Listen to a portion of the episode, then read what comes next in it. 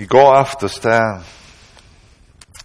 begyndte jeg med at øh, prøve at beskrive sådan et billede, hvis man har det i erindringen om en bedstefar, som sætter sig i stolen dernede i hjørnet, og det er sådan et tryghedens sted.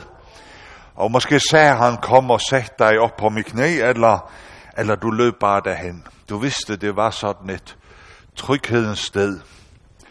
Og øh, det brugte jeg sådan lidt til at, øh, at sige om, at jeg tror, at vor far i himlen, han har på samme måde sådan et tryghedens sted til os, hver især, som han kalder os til, og siger, at du må få lov til at være barn på mit knæ. Og der gør han sin gerning på forskellige måder ved at, når vi har slået, så, slået os, så, så puster han på og heler og helbreder. At han giver os frimodighed til at gå ud i livet igen. Øh, på forskellige måder tror jeg, vi oplever og erfarer det. De her tryghedens sted. Og der er plads, som jeg nævnte i går aftes, for alle, uanset hvad man går og bærer på, eller hvad situationer man kommer i. Jeg nævnte også lige ud fra 2. Mosebog, kapitel 33, et vers, som jeg er vældig glad ved, vers 21, hvor der er nemlig et menneske, som havde brug for at, at se Herrens herlighed. Og det, det sagde han til Gud. Og, og Gud så siger så, så til ham, at jamen jeg har også et sted til dig, stille dig her hos mig på klippen. Og det billede, det tror jeg har sin proklamation i Jesus Kristus. Han er klippen. Du må få lov til at stille dig på Jesus klippen. Det er tryghedens sted. Det er klippen, som er frelsesklippen. Det er klippen, som bærer i al storm. Det er klippen også, der bærer igennem alt. Og nogle af de tanker var vi ind over i går. Og øh, jeg har sådan, at øh, jeg ved ikke, om jeg kan sige, at vi, vi tager sådan et skridt videre. Det skal forstås ret i hvert fald, når jeg, når jeg siger det. Fordi at øh, billedet for mig med, at der er et sted hos min bedste far, hvor jeg må få lov til bare at være og opleve at komme og, og få kræfter til at gå igen og så videre. Og så opleve en bedstefar, som når han har vist mig stedet, altså nu taler jeg billedet, når han har vist mig stedet, og jeg kan bare være tryg, turde være, erfare mig elsket og værdifuld, så, så er det det her med billedet også. Det er godt, hvis man har sådan en bedstefar, eller en far, eller en person, som så kan tage en ved hånden, og så lede mig også. Måske lede mig til det næste sted, som vedkommende ved er det mest gavnlige for mig. Og derfor er det, jeg siger, at, at på den måde vil jeg tage øh, et skridt længere i aften, fordi at teksten i går var, at Jesus havde sat disciplene stævne i Galilea på bjerget, fordi han ville åbenbare sig for dem. Og han ville sige det aller, aller vigtigste til dem, det er, at mig er givet al magten i himlen og på jorden. Og han vil sige til dem, at jeg går med jer alle dage, helt ind til verdens ende. I skal aldrig være alene. Det er store forjættelse at have med sig. Det er store løfter, som holder alle tider, alle slags tider i vort liv også. For Jesus har sagt det til dig og mig. Og sådan ser jeg Jesus, han så tager disciplene, også dengang ved hånden. Lukas, han bruger den vending. Han tog dem med ud af byen, hen til nærheden af Betania. Og så stopper jeg lige der. Det er det sidste kapitel i Lukas, hvor han bruger den vending. Det er efter, at han har, har, han har åbenbaret sig sådan for dem i Galilea. Og så er det, at, at han, han skal imod det her sted igen, hvor Jesus godt ved, at nu kommer den her periode, hvor jeg skal drage ind i mit fars rige igen. At jeg skal have den her opstandelsesdag også synligt for dem. Og derfor tog han dem ved hånden, fordi han ville så gerne, at de også skulle erfare den her oplevelse. Og ikke bare have det som en oplevelse, fordi han ledte dem til det sted, fordi der var noget helt særligt, som han også her skulle give dem. Og det er forbillede for mig, at en far gør, eller en bedstefar, der leder, er et forbillede, tager en ved hånden og leder mig til det sted, hvor man ved, at jeg får det bedste åbenbart, således at jeg bliver styrket til at stå i det liv, som nogle gang bliver mit. Og øh, jeg kan ikke komme ind på alle ting, som jeg, som, som jeg er blevet mødt i de her to tekster, som jeg, jeg skal tage lidt fra. Den første er her, som sagt, øh, Lukas 24. Han tog den med ud af byen, hen til nærheden af Betania. Altså nu har han taget den ud af Jerusalem, de har været der omkring. Og så går de hen imod Betania, og når, når der siges i Bibelen her, at de er i nærheden af Betania, så er det fordi, at det bjerg, hvor Jesus bliver taget op til himmels, det ligger lige ved Betania. Men for mig bliver der sådan et, et stærkt billede. Og Gud, han, han øh, både taler han, tror jeg, pædagogisk, øh, og det er ikke så mærkeligt, for han har opfundet alle pædagoger, som vi har. Øh, men han taler meget pædagogisk til os. Han, han bruger sådan situationer.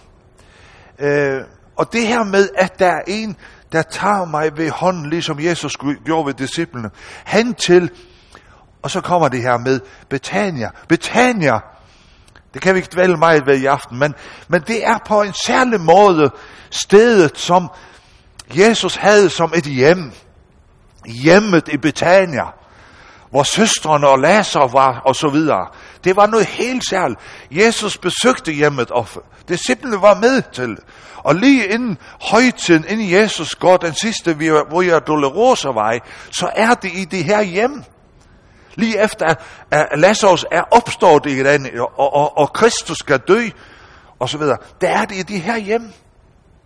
Og nu, hvor der kommer en adskillelse, så leder Jesus dem hen så tæt på det her hjem, fordi det skal være et billede også. Han ønsker at lede hjem. Ikke bare til Betania hjemmet, men også det himmelske hjem. Der er en forbindelse i at have et trygt hjem her i det jordiske. Der hvor Jesus er herre, og det var det, som hjemme i Betania var et budskab om. Og derfor er det så vigtigt, at vi også i dag proklamerer Jesus ind i vores hjem. At det er ham, der får lov til at sidde ved bordenden. Fordi ellers så kommer vi ikke til at opleve, at vi bliver en Lazarus i ret forståelse. At vi skal stå op og leve på grund af Kristus. Men hvis vi har de her hjem, hvor Jesus sidder ved bordanden, så oplever vi også forbindelse mellem det jordiske og det himmelske. Og derfor er det Jesus leder, og for mig er det som sagt en pædagogisk måde, at der er en, der er et forbillede, der leder til det her hjem, og så på bjerget igen. Og i går aften, der var vi jo i Galilea på et bjerg, på en særlig åbenbaring, som jeg nævnte. Og nu kommer vi til et andet bjerg. Hvorfor? Fordi Gud åbenbarer sig altid på en særlig måde på bjerget. Og så skal vi slå hen i Apostlenes Gerninger. Apostlenes Gerninger og læser i første kapitel. Jeg ved godt, jeg springer lidt ind i teksten, men jeg tager det væsentlige på. Ellers ved I, så bliver det to timer i aften, det går helt galt.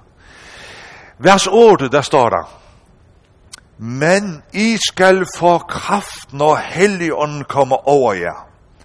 Og I skal være mine vidner, både i Jerusalem og i hele Judæa og Samaria og hele Jylland. Det er det nye oversættelse, jeg har her. Og lige til jordens ende. Så det sagde han til disciplene dengang. Og det er faktisk det, som blev bekræftet på en særlig måde også, da pinsånden kom over disciplene. Og den pinsånd er den samme, fuld og sand og i kraft, som det var dengang. Og Jesus, han ønsker også at lede dig og mig for det første i en kaldelse til et sted og sige, jeg har et sted til dig, en klippe du kan stå på. Men jeg vil også lede dig til det sted, hvor du kan blive så velsignet af den her hellige ånd. Og fyldt af den kraft, som den giver. Fordi det har du brug for.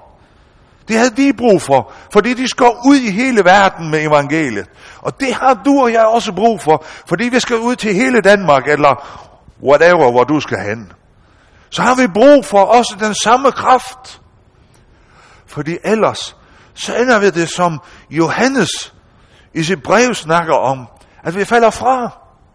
At synden tager over i vores liv. Og det er derfor, at Helligånden skal råde i vores liv. I skal få kraft, når Helligånden kommer over jer. Og I skal være mine vidner. Fordi der hvor Helligånden tager bolig i et menneske, der er man et Jesus vidne. Det er ikke sådan, man tager sig sammen og muligvis bliver det en gang eller sådan noget. Nej, når Helligånden tager bolig i et menneske, så er man et vidne. Og jeg ser det igen, det er ikke kun i ord, men det er i holdninger, i handlinger og så videre og så videre. Det er hele mit liv, om jeg så vil det eller ej. Sådan er det. Og det var det, som Jesus ville lede dem til. Og så står der, da han havde sagt dette, så blev han løftet op, mens de så på det. Og en sky tog ham bort fra deres øjne. Som de nu stirrede mod himlen, mens han for bort, se, der stod der to mænd i hvide klæder hos dem. Og de sagde, hvorfor står I og ser op mod himlen, Galilea? Den Jesus, som er blevet taget fra jer op til himlen, skal komme igen på samme måde, som I har set ham far op til himlen. Og så står der, og så vendte de tilbage til Jerusalem. Og så vendte de tilbage til fællesskabet. Og så var det samlet i bønden. Fordi at der hvor Guds ånd er kommet i det menneske, der skabes også bøndens virkelighed og bøndens rum, også med brødre og søstre. Der bliver bønden også det, som er bærende. Fordi bønden er nemlig midlet, som synliggør, at jeg er dybt, dybt afhængig af ham, som er himmelfar. Således at der er en åbenhed mellem himlen og mig, og os, som står i missionens sag her på jord i dag. Vi, som har et jordes hjemme nu, vi må have en åben linje imellem himlen og vores jordiske hjem. Det er missionshjemmene. Om det så er et missionshus eller kirke eller vores eget private hjem, det er fuldstændig lige meget. Her må der være en bøndens og en åndens åben linje. Nå, det er det allerførste, som jeg vil øh, nævne i teksten som det øh, næste her. Det er, at når det står derude, så havde Jesus ledt dem til stedet. Først, at de skulle vide, at de stod på en klippe. Fordi det havde de brug for, da de nu så, at han blev taget fra dem. I den forstand, at nogle gange så, så er der, der bliver sagt, at han blev væk for den. Det gør han jo ikke. Han bliver taget ud af deres synsfelt. Fordi det, som sker her, det er, at Jesus, han farer ind i det rige, som er et rige, som altid har været virkeligt, og er det stadigvæk. Et rige, som endnu er usynligt på grund af den synd, som vi lever i. Men det rige skal åbenbares engang, når Gud træder ind for sidste gang og åbenbarer sin herlighed, det nye Jerusalem osv. Det er det rige, som Jesus kom fra og blev menneske og udførte lydighed mod Gud for at frelse mennesker. Nu far han ind i det her rige kun og alene på grund af, at han var lydig sin far. Derfor har faderen også oprejst ham og givet ham navnet over alle navne, fordi der er intet andet navn, mennesker kan blive frelst ved. Det er også det, som nu bliver symboliseret for den. Jeg siger igen på en pædagogisk måde, fordi de står og ser det. Pædagogik, det er nemlig at lede mennesker til et sted og vise dem ret vejledning. Det er egentlig det, pædagogik er. Der er måske nogen, der kunne lære noget af det, men lad det ligge. Øh, men det er det, som det drejer sig om her. De står og ser virkeligheden i øjnene. At nu, når han bliver taget ind i de her rige også, så er det jo en proklamation af, hvem han er. Fordi han sætter sig ved faderens højre hånd. Hvem er værdig at komme ind i dette rige? Der er kun en, der er værdig. Det er ham, som er syndfri. Og nu går Jesus som første grøden, som den første ind, og åbner den her vej, så at flere kan komme der. Det er det ene budskab, som ligger i det. Der står, at han blev løftet op, mens de sårbart. Og en sky tog ham bort fra deres øjne. Og det her med skyen, som bliver omtalt her, det er ikke sådan en sky, som vi har set nogen flyver rundt på himmel deroppe, øh, og så pludselig er det væk. Det er ikke sådan en sky. Her har vi et problem faktisk i det danske sprog, uden at jeg skal gøre mig øh, sådan klog i det danske sprog. Men øh, skyen, som omhandles her, det er faktisk himlen. Altså i England, der siger man sky or heaven. Der bruger man to ord. Det har man ikke i Danmark. Ikke i det danske sprog. Den sky, som kommer her og, og, og, og tager Jesus ind i sig, så det ikke ser ham længere. Det er en sky, som sagt, ikke bare sådan en, en, en, en dibedut, der hænger derop. Det er en sky, som vi har hørt om mange gange i vores Bibel. Fordi at når Gud åbenbarer sig, hvad står der så ofte? Han åbenbarer sig i skyen. Bjerget vil være indhyllet i sky. Hele templet fyldtes med den her røg, som er det samme billede på Guds sky og væsen og væren. Så det, som egentlig sker her, som er betegnet i ord øh, og i billedet, som vi kan forstå det, det er, at det er Guds virkelighedsrige, som tager ham til sig igen. Og sådan skal det ske også en dag. Sådan skal vi også blive taget ind i dette virkelige rige, som vi nu end ikke, endnu ikke ser. Det er nogle gange Gud tillader, at man får en glimt af det. Jeg nævnte for eksempel på Klarelsens bjerg, og andre gange i vores Bibel. Og der er nogle mennesker, også nogle mennesker, som i nyere tid har haft nogle nærdødsoplevelser for eksempel. Nogle af dem har også fået lov til at få et glimt af det. Jeg har også mødt gamle bedstemøder, som fortæller, jeg har fået glimt af det, mens jeg sad i min stue. Og så man tænker man, er det rappel for dem? Nej, det er fordi, når Gud ved, at det er gavnligt for et menneske, at åbne den her hemmelighed og herlighed for et menneske, så gør han det. Og det var nødvendigt den her dag. Men nu skal I holde fast. Ret forstået. De her får nemlig at vide, I skal stå på klippen. Ikke også? De måtte have det rette fundament under sig. Og det var Kristus. Og nu bliver han pludselig taget ud af deres virkelighed, ikke også? Øh, bliver man så usikker? Det tror jeg gerne. Så jeg ved ikke helt, hvad der, der foregik ind i deres hoveder. Jeg forstår godt, at de står og tænker, what? Hvad sker der? Selvom man har sagt det til dem. Men ved du hvad? Himlen har aldrig efterladt et Guds barn alene. Det siger Jesus også. Det vil jeg alle gøre, fordi at jeg kommer til jer, faderen kommer til jer, ånden kommer til jer. Og den her dag, hvem kommer? Sande bud fra himlen. Selvfølgelig. To mænd i hvide tøj står pludselig ved siden af den. Der sker et under, at Gud åbner sine redskaber og midler og stiller to sendebud ved deres side den dag og siger til dem, hvad er det, I kigger på? Jeg, jeg tror ikke, at vi skal læse teksten på den her måde. Ah, come on, altså, hvorfor står I glor der, ikke også? Sådan bebrejdende, det tror jeg ikke. Jeg tror, at de to mænd har spurgt mere sådan undrende til den. Hvad er det, I står og kigger på? Fordi de måtte få lov til at fortælle. Det er Jesus, vi kigger på. Det er ham, som er vores klippe, og nu forstår vi ikke helt. Og så får det de at vide. Det hænger sammen med, hvad Jesus har sagt til jer før. Han er en, den samme. Han er faret ind i det rige, og han skal komme igen.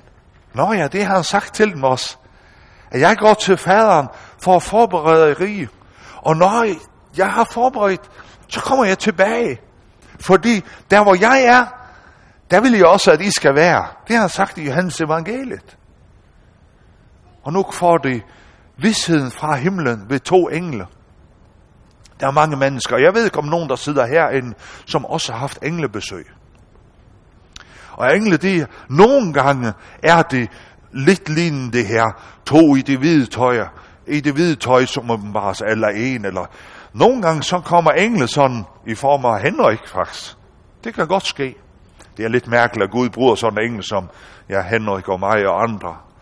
Men det gør han nogle gange. Engle kan have for mange forskellige former.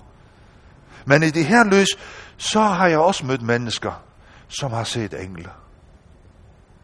Fordi det var nødvendigt for Gud at tale ind i deres liv og deres situation og sige til dem, der er en åben vej imellem den klippe, som du står på her på jorden, og alle de løfter, jeg har givet dig, og så han, som nu har åbnet en himmelvej, Jesus. Og du skal vente, at han kommer tilbage. Lev i det håb. Og derfor siger vores Bibel, og jeg tror, det var det, der gjorde os, at disciplene den gang gik. Måske lidt forvirret, og så alligevel og med frimodighed hen til Jerusalem, og så kaldte de sammen, kom, vi har noget at dele, vi har noget at bede over her, og så videre. Fordi vi er fyldt af noget, nemlig at han, som nu er faret op og sidder på faderens trone ved hans højre hånd, er vores advokat. Forsvar, som jeg var inde på i formiddag. Han kommer tilbage. Og det må vi forberede os på. For det første ligger der to ting i det her. Han kommer tilbage. Det er håbet. Og håbet har vi beskrevet på mange, mange forskellige måder. Jeg nævner kun to her i aften. Peter, han siger, vi har som kristne et levende håb. Det er lidt anderledes, end når hver mand går i værmelding på TV2, eller et af for den sags skyld, eller andre steder, og siger, at i morgen, der bliver der muligvis. Og vi regner med i overmorgen, der kommer nok et lavtryk ind, hvis altså, højtryk ikke forstyrrer, og så videre, og så videre. Og det bliver sådan lidt usikkert. Men når Peter siger, at vi har et levende håb, så må vi spørge efter, hvad betyder det? Jo, det betyder, at håbet er ikke sådan bare et begreb. Håbet er en relation til en person. Mit håb er levende, fordi det er en levende Kristus. Og lige så tydeligt som han gik hernede, og lige så tydeligt som han døde på et kors, og lige så tydeligt som der kom blod og vand ud af hans krop til frelse for mig, og lige så tydeligt som de fuldtes med han derude, ja lige så tydeligt kommer han igen. Lige så tydeligt som han havde spist fisk, og de har givet ham en knus og så videre. Han snakkede med, lige så tydeligt og fysisk kommer han tilbage. Det er et levende håb at leve en hverdag i, i hjemmet i Betania. Altså, og nu kalder jeg vores hjem også Betania hjem, hvor Jesus er ved bordenden. Der lever jeg i hverdag med et levende håb, med en målsætning om, Jamen, han kommer tilbage. Derfor står vi i missionshjem os, fordi vi skal forberede andre på, at han kommer. Og så er bare spørgsmålet, om han kommer som frelser eller dommer. Og derfor holder vi også de her møder.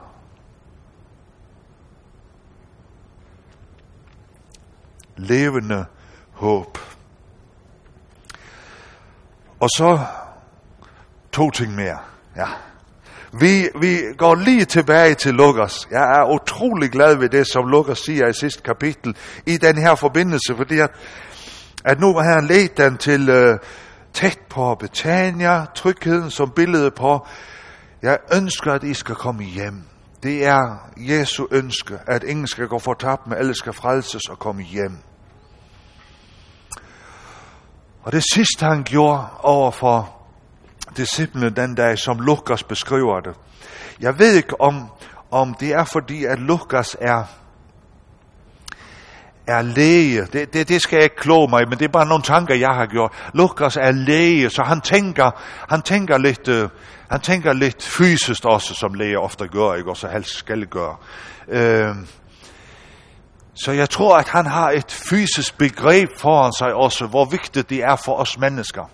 Fordi når Lukas så beskriver den her situation, så siger han, at da Jesus havde sagt alt det her, og har sagt, at Helligånden skulle komme over dem osv., og de stod der i kanten mellem hjemmet og bjerget, og de, de ser Jesus gør det aller sidste, inden de skulle se ham igen, i den nye forklarelse, det aller sidste, så siger Lukas, og så løftede han hænderne. Fordi her i lå der en velsignelse. Han løftede hænderne. Og når jeg siger, at Lukas er læge, og han tænker nok på det, det er også fordi, at jeg tror, at der ligger et helt særligt budskab i det her at Jesus løfter sine hænder og velsigner dem. Fordi hvad var så det sidste, de så, En Jesus bliver taget ud af deres øjne?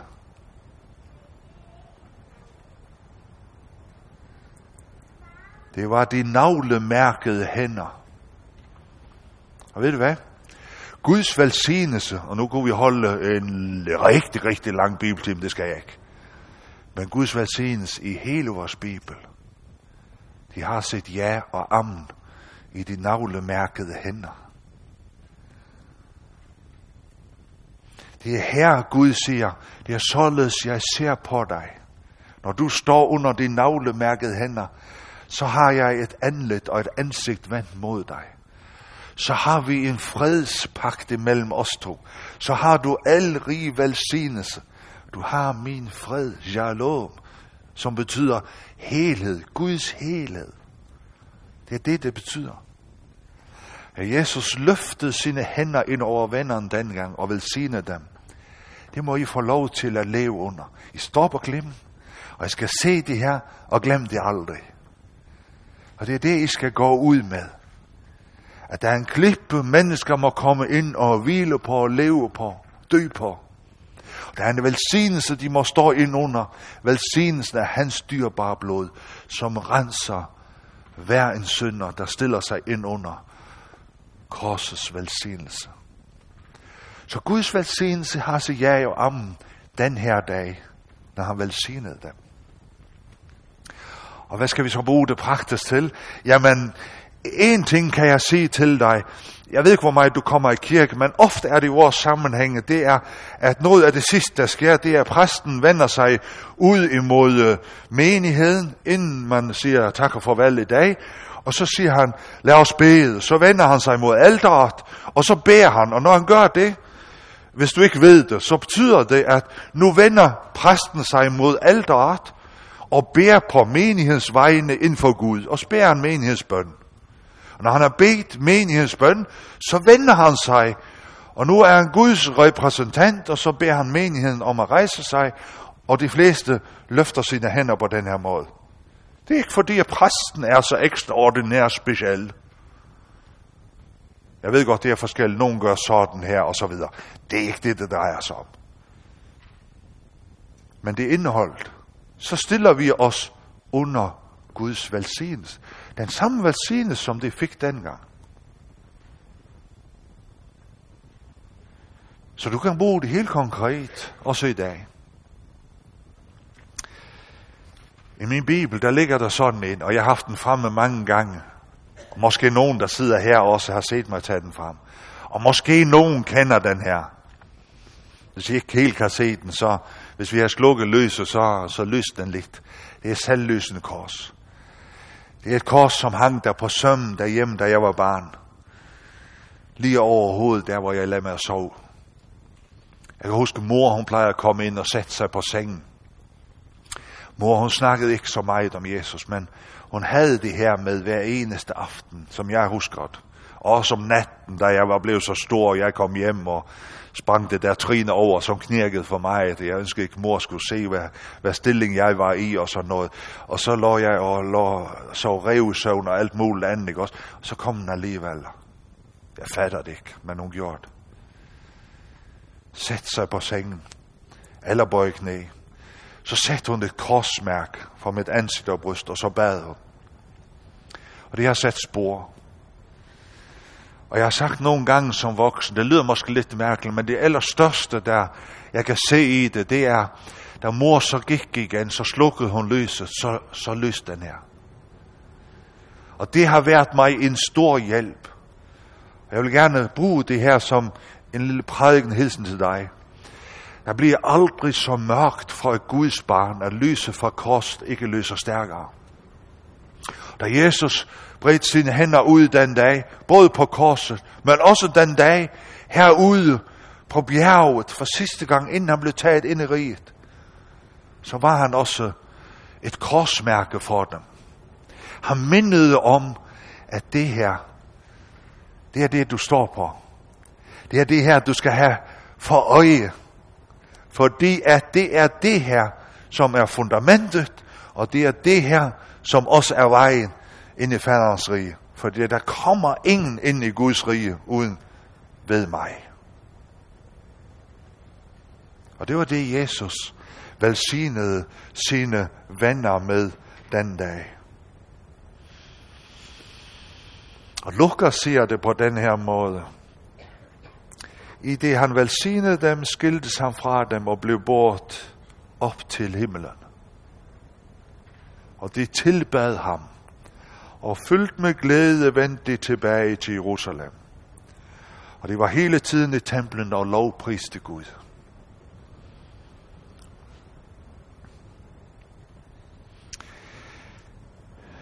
De fik Helligåndens glæde ind i deres liv. Og det fyldte dem således, at det blev hverdagskristendom. Og når Lukas siger sådan, at de blev i templet, så, så er det helt sikkert, at de var også oppe i det fysiske tempel. Men jeg tror også, at der var nogle templer, også som, som Bibelen taler om mange andre steder. De selv var blevet et tempel. Deres hjem var blevet et tempel for Gud kirken, missionshusene osv., som vi kender det i dag, skal også være sådan templer for Gud. Og så runder jeg af med at stille spørgsmål. Får han lov til at kalde dig til stedet, klippen? Får han lov til at lede dig ind under den her velsignelse? Er du fyldt af den ånd, som man har sagt, skal være glædens ånd, håbets ånd, og vidnekraftens ånd. Og den ånd, der holder os fast, indtil vi skal se ham, som han er. Ja. Amen.